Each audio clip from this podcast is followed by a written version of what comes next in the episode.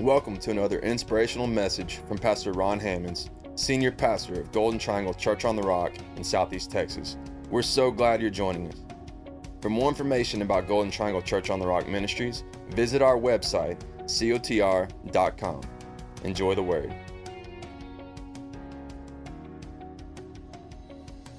Tonight, I'm going to share with you a message, and I wrestled with the titles tonight again. I wrestle each week with titles. But the title for this evening is called More Than a Kiss. You'll find out what it's about here in just a little bit. But before we get to the message, let me tell you something that you may not realize. Many times people can be shocked. This is not a part of my message, by the way, not in my notes. But I realize that sometimes when I'm talking to people, they are shocked to find out that not everyone thinks like you think. Not everyone wants what you want. Not everyone is trying to achieve the same goals that you may be trying to achieve, and that can shock us. Well, even, do you know that some people don't even like the United States of America? Do you know that? Some people I mean, sometimes when you share something patriotic with someone, you know, and you don't get the response that you are looking for, it might be, I mean, it might be that you're wrong about something. I don't know. But, but, you know, when you're sharing something that you think should move someone to, yeah, oh, well, some people actually don't like America. Okay? So don't be shocked when you run into someone that you're not able to move them or not able to get them stirred up about something or some point in history or some point of, of you know, a hope in the future because not everyone likes the United States of America. That is just a reality. Some people wish, they do, they really wish that they had been born in North Korea. They really wish that they had been born in, in communist China. Well, some of them wish you had been born in communist China, but some of them wish they had been born in communist China, and some are trying to, to, to uh, make sure that, that they, they can you know, have that image. Uh, don't think that's strange, because sometimes when you're talking to people about Jesus, you'll tell them something about him that you think they should go, oh, wow, yeah, oh, man, yes and they just don't. Why? Well, do you know not everybody loves Jesus? Do you know that you can say, Jesus loves you to some people and it makes them angry? It makes them mad. It makes them wish that you would shut up. It makes, you know, some people don't believe that churches should even exist. Some people believe it ought to be against the law to witness to take your faith outside of your home, to the streets or to the schools. Some people believe that you should not pray in a public building or on public land or have anything to do with God. Not everyone believes what you believe. Not everyone thinks what you think. Not everyone wants what you want. Not everyone is wanting there to be more Jesus or more freedom of speech in the church or in the pulpit, okay? They aren't. Not everyone wants you to have a right to share the gospel outside of your home or even in your home. Do you know in some countries today, Russia was one about a year and a half ago, China's another one, North Korea is another one, and there are many others. In some countries, you are not even allowed by law to invite your own child to a Bible study held in your own home. Isn't that amazing? It's against the law. Not everyone wants what you want. As I said, you can say Jesus loves you to some people and it will make them mad. You can say America is a great country and it makes some people angry. They want to argue, they want to fight, they want to, you know, uh, tell you all the reasons why God is not good, all the reasons why America is not good. Okay? Now, for those people who do not believe that Jesus is wonderful, Savior, merciful, kind, good. For all those people who really don't want to hear that Jesus loves you and has a plan for your life, I am wholly committed to keep telling them. Okay? Because I have seen people change. I have seen people get convicted and change. And I have seen them, you know, days, weeks, months, years later. I've gotten letters, you know, decades later from people I witnessed to that were angry with me that literally just, just did not, you know, uh, one such man, I, I, I, don't know where he is. Somebody might could Googlify him. I don't know. Find him. Uh, name's Terry Weiss.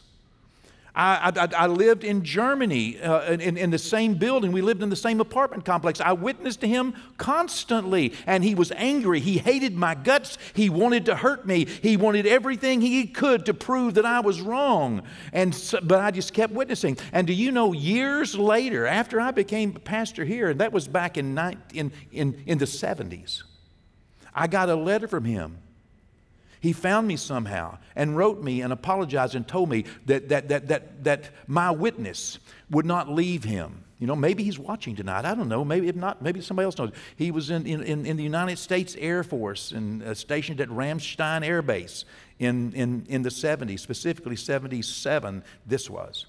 And, I, I, and, and, and he simply uh, you know, told me, you know, I got saved after that because I got convicted and I want to apologize for the way that I treated you. You know, and I shunned your witness. People who don't love Jesus, I'm committed to keep telling them. And people who don't love America, I'm committed to keep telling them because they might change their mind because we live in a great nation, in a wonderful nation with great opportunities. I am so proud to be an American. Okay? So proud to be an American. Amen. Thank you so much. You know, I'm, I'm preaching a little bit better than your amen, but that's not a part of my, not a part of my message. But uh, my dad, my dad was, was raised during the period of time called the Great Depression. And that affected people, you know. The Great Depression, whenever our nation, you know, uh, went into, I mean, you know, there were no jobs. It was, it was just a very difficult time especially in the years following that, that stock market crash of 1929. I mean, people were literally jumping out of buildings and killing themselves. And, and uh, uh, you know, American businesses and industry was completely destroyed all across America. It was a very difficult period of time for families, and, and you know, they were faced with such tough, such horrible, unimaginable decisions. I've heard the story of my dad being encouraged by his parents to leave home and fend for himself when he was only 10 years old. He was the second oldest son of 10 children. And uh, so he quit school and uh, never got to go back to school. And he started taking care of himself, started sleeping from place to place. And, uh, you know, he was a strong young man. And he made it. And, uh, you know, he didn't hold any grudges against anyone. He understood, you know, uh, that it was a tough time and, and it called for some tough decisions. Uh, he moved away from that small community, but when I was a, a, a youngster, we moved back.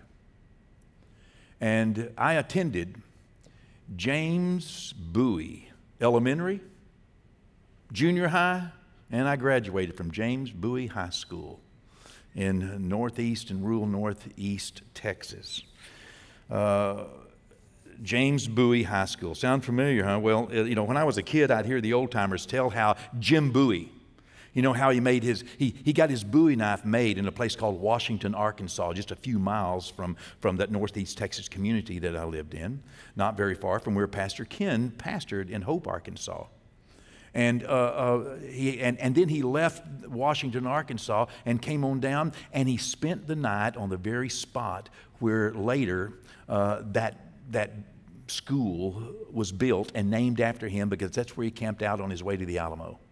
Wow, how neat. But that school building uh, was also known for something else.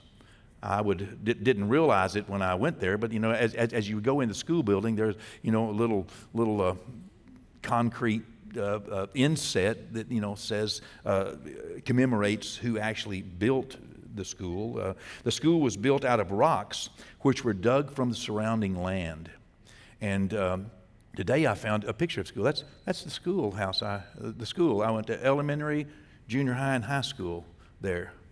And, uh, wasn't many kids, but uh, we that, that, was the gym there on the end. Isn't that neat? Uh, and uh, uh, you know, just a rock school. You've you've seen them, you know, and and and uh, the school was built by the Works Progress Administration. That's something we don't hear much about anymore. Affectionately, in those days and later days, known as the WPA. The WPA was a program designed by President Franklin Roosevelt. Uh, his administration in 1935 put together this particular program, and it was designed to put Americans back to work because Americans had no jobs and there was no income and there was nothing to do. And, and the infrastructure of America had really deteriorated and, and families had been divided. Uh, so, so the WPA offered a salary an average wage of $41.57 a month to any able bodied man who was willing to work hard and build bridges and, and build you know, roads and, and, and, and schools and, and public parks and other uh, government buildings as they were literally rebuilding America and the infrastructure that had been devastated during the Depression. Uh, the man that was tasked with running the WPA for President Roosevelt was a man named Harry Hopkins. Hopkins. Harry Hopkins. He's a man in history. You may not know much about him, but Hopkins was Roosevelt's chief assistant through his presidential years and he was even called the assistant president of the United States. Isn't that neat? Because he had so much power and he ran many things. He worked in New York as well prior to working for the, the Roosevelt administration, and he worked uh, uh in, in, in one of the largest, as it were, type of nonprofit organization, helping people in New York find jobs during the Depression. And uh, it, it, was, it was a very prolific thing. So, so when he worked in, and, and, and started working for uh, Roosevelt, he did a number of things, but one of the things he did is he helped to to guide and put the WPA together and to put America back to work and to pay them. That's, you know, who built the school I went to, you know, and I really thank God for it. He had some, Harry Hopkins had some deep convictions, and he had a long standing history of wanting to help people. And he knew what it would cost, but he also knew what it would cost if you didn't help. During the early years of World War II, as many of you know, America did not want to get involved. America had gone through a civil war, you know, uh, almost a century earlier, and they just did not want to get involved. All, you know, uh, it, it, it, it, it was, you know, really dividing many people in America. Well, the news from other countries about all the horrible things that were going on concentration camps, the situations in, in the Pacific and all throughout Europe. They were horrible, they were unimaginable, yet they were still distant. They were so distant, in fact, that if you did not look at the news, if you did not search for it, many times you could not find it. And, you know, uh, because, again, Americans did not want to get involved in 1941, things were getting very, very bad in Europe.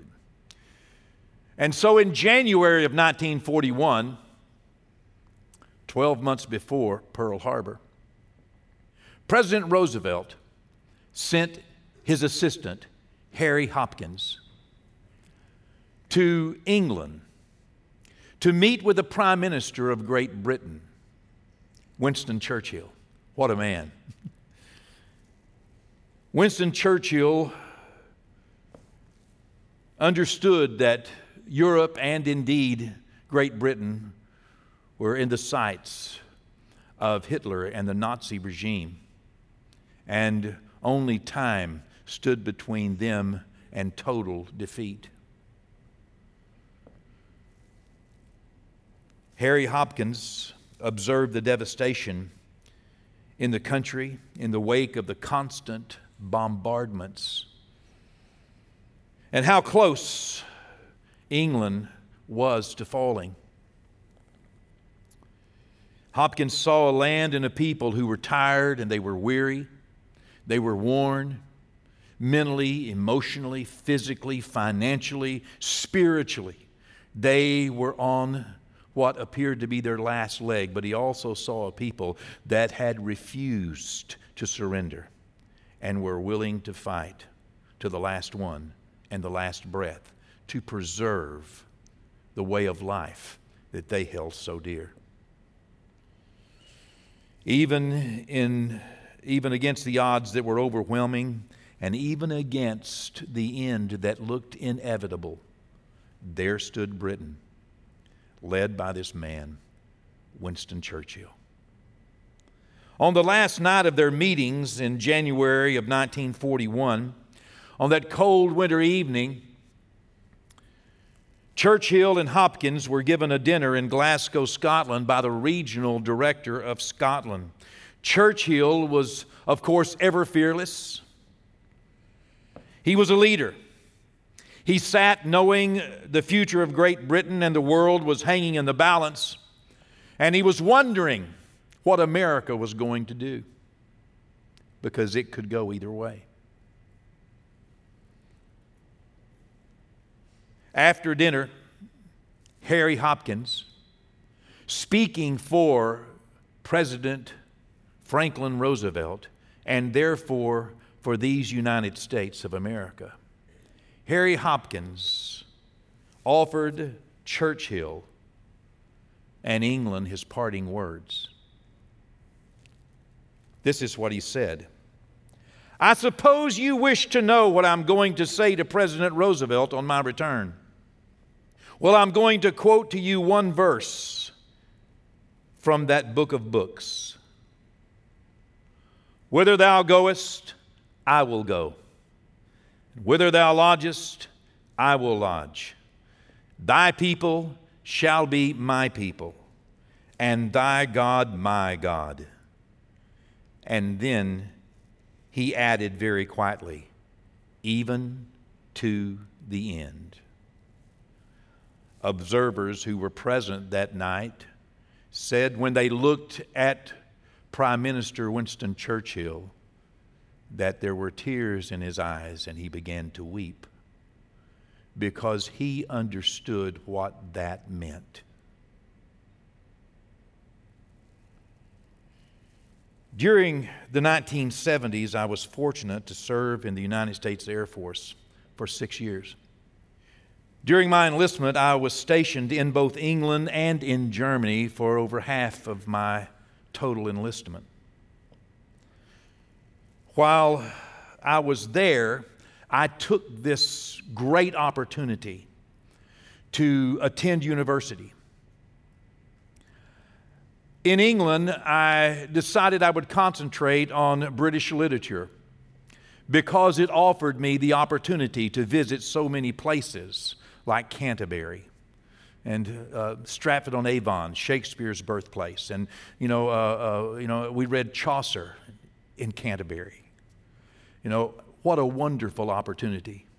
I moved to Germany, and there I decided that while I was there in Germany, I might as well get my history out of the way. History 1865 to present. That's what it was in those days. And on the weekends, our history classes would spend their time on field trips, visiting the battlefields of Europe all throughout Belgium, France, Luxembourg, Germany, Austria. All of these things were in a day's drive of where we lived. And visits to these historical World War II battlefields most often included a visit to a memorial cemetery where those who gave their lives in defense of what they believe and in defense of the freedoms that we still enjoy were buried. row after row after row of white grave markers. Two types of markers. One that you would imagine with, you know, uh, normally a Christian symbol on it, and then one in the Star of David, delineating someone who is of Jewish descent who gave their life on that same battlefield. American soldier memorials filled with thousands and thousands and thousands of rows of these white markers marking the grave sites of America's best, America's bravest, the young men who in that day gave their lives on a foreign battlefield for a cause they felt was worth their life, all because of a covenant that was made by Roosevelt with Churchill through a man named Harry Hopkins. When Churchill understood what that would mean, the tears came no doubt because of the cost that he realized America was willing to bear in order to fulfill the duties of a shared destiny. Standing in those memorials, one after the other, after the other, after the other, I caught a sense, listening to my professors, of what the real cost was. For some, it cost everything because those young men left home, most of them, believing they would never return. And for those who still lie in those graves across Europe, they never have come home. Covenant. Like the covenant Ruth made with Naomi, details the duties of a shared destiny. You see, Ruth was a Gentile who was taken in by this Jewish family. And then, when there were no, was no more provision, no more future, Ruth, the Gentile, took the Jewish woman into her house under her provision and cared for her the rest of her life. Covenant. Naomi had nothing to give Ruth in return. But we know how that worked out. We know how World War II worked out. You see, without the help of America, Great Britain would not have stood much longer, would not have won the war, and would probably not exist today, nor would the United States of America. President Roosevelt understood the duties of a shared destiny. Like Ruth, she decided that she and Naomi had a shared destiny. And if Naomi did well, Ruth would do well. And if Ruth did well, Naomi would do well.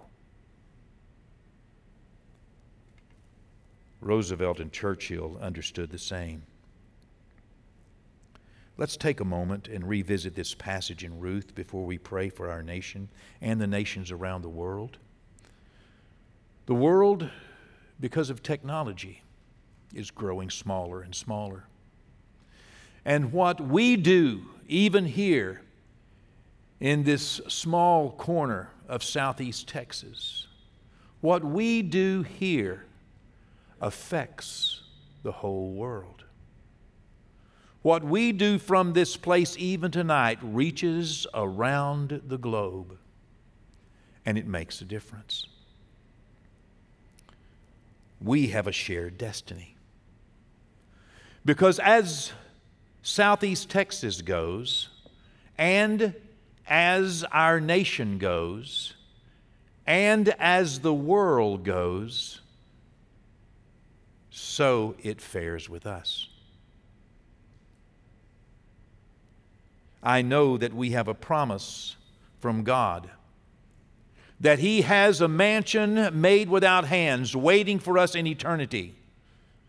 But while we are on this earth, we would do well to realize that we have a shared destiny. And when people are attacked, devastated, destroyed, when families are devalued, when friends and friendships are completely destroyed, we lose. God said it this way Mourn with those that mourn, weep with those that weep, and rejoice with those that rejoice. Why? Because, like it or not, we are members of one another. Those of us who are born again, those who have accepted Jesus as Lord and Savior, are members of the body of Christ in particular. But also because there is only one human race. Only one human race. We are members of that human family. Truly, we have a shared destiny. And if our nation hurts, or some other nation of the world hurts, hungers, or harbors injustices, it would do us good to not turn a deaf ear or a blind eye to their peril, even though the cost might be great. Ruth, the first chapter. Most of you know this account. You know, Ruth was a Moabitess. Naomi and Elimelech and their two sons had moved from the land of Israel into the land of Moab, across around the Dead Sea and over into what is now Jordan. And there in Moab, their two sons married.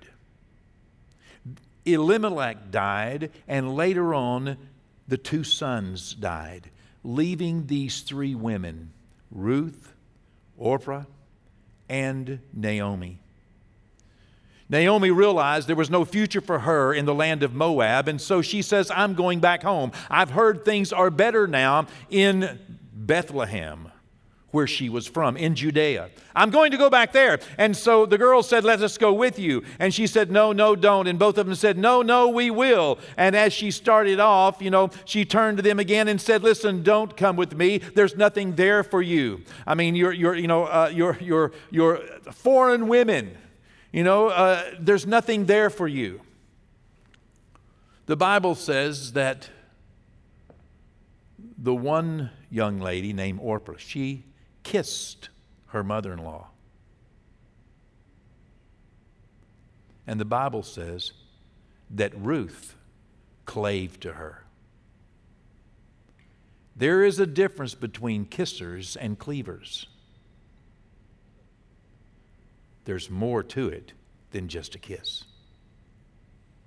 More than a covenant is more than a kiss. Let's read. When Naomi said, Ruth, please go home. Verse 16. But Ruth said, Entreat me not to leave you or to turn back from following after you. For whither you go, I will go, and wherever you lodge, I will lodge. Your people shall be my people, and your God my God. Where you die, I will die. And there will I be buried. That's what I saw in those memorials. The duty of a shared destiny. There will I be buried with you. The Lord do so to me and more also, if anything but death parts between me and you, you and me. Well, you know, contracts are made when there is promise of gain. Covenants are made when there's nothing to gain, but everything to give.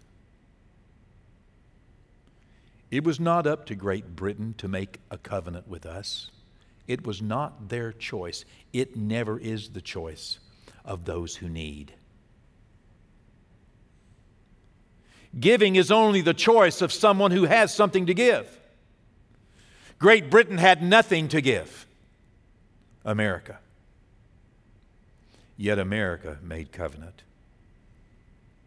with them. Here are my takeaways for tonight. This is what I would ask you because it's a very serious business.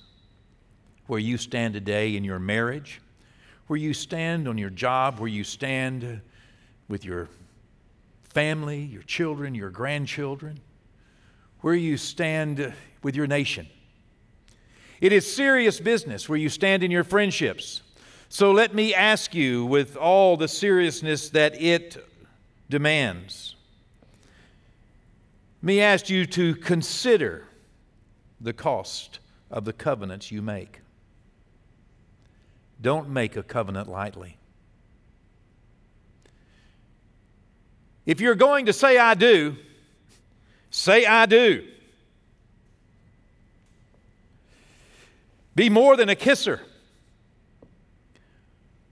Be a cleaver. More than words. As I said, don't just say I do. do. Let's see if you did. Stories will be told about those who did and those who did not. Consider the cost of your commitments to one another to your nation, to your friends, and to any other pursuit worthy of your life.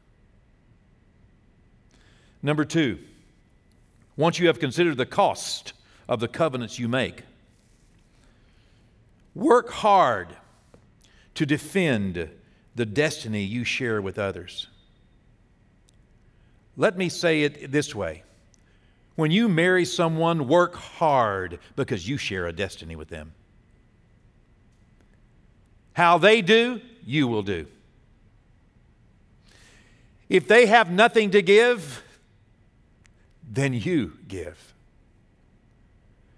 When they do not have the choice, you make the choice. When they cannot afford, you pay the price. For friendships, for communities, and indeed for the nation that God has set you in, wherever that may be, for the cause of Christ, especially to our Lord and Savior Jesus Christ. Consider the cost of the covenant we had nothing to give him. We could not say, Please, we, have, we make a covenant with you. We had nothing to give. He came down and said, I want a covenant with you. And he gave everything he had. He considered the cost and he paid the price. Work hard to defend your family. Do not deny your family. Do, do not deny or devalue your friendships. And do not destroy your future. Work hard. Get up early if you must. Stay up late if you must. Work hard to defend the destiny you share with others. You and I share a destiny.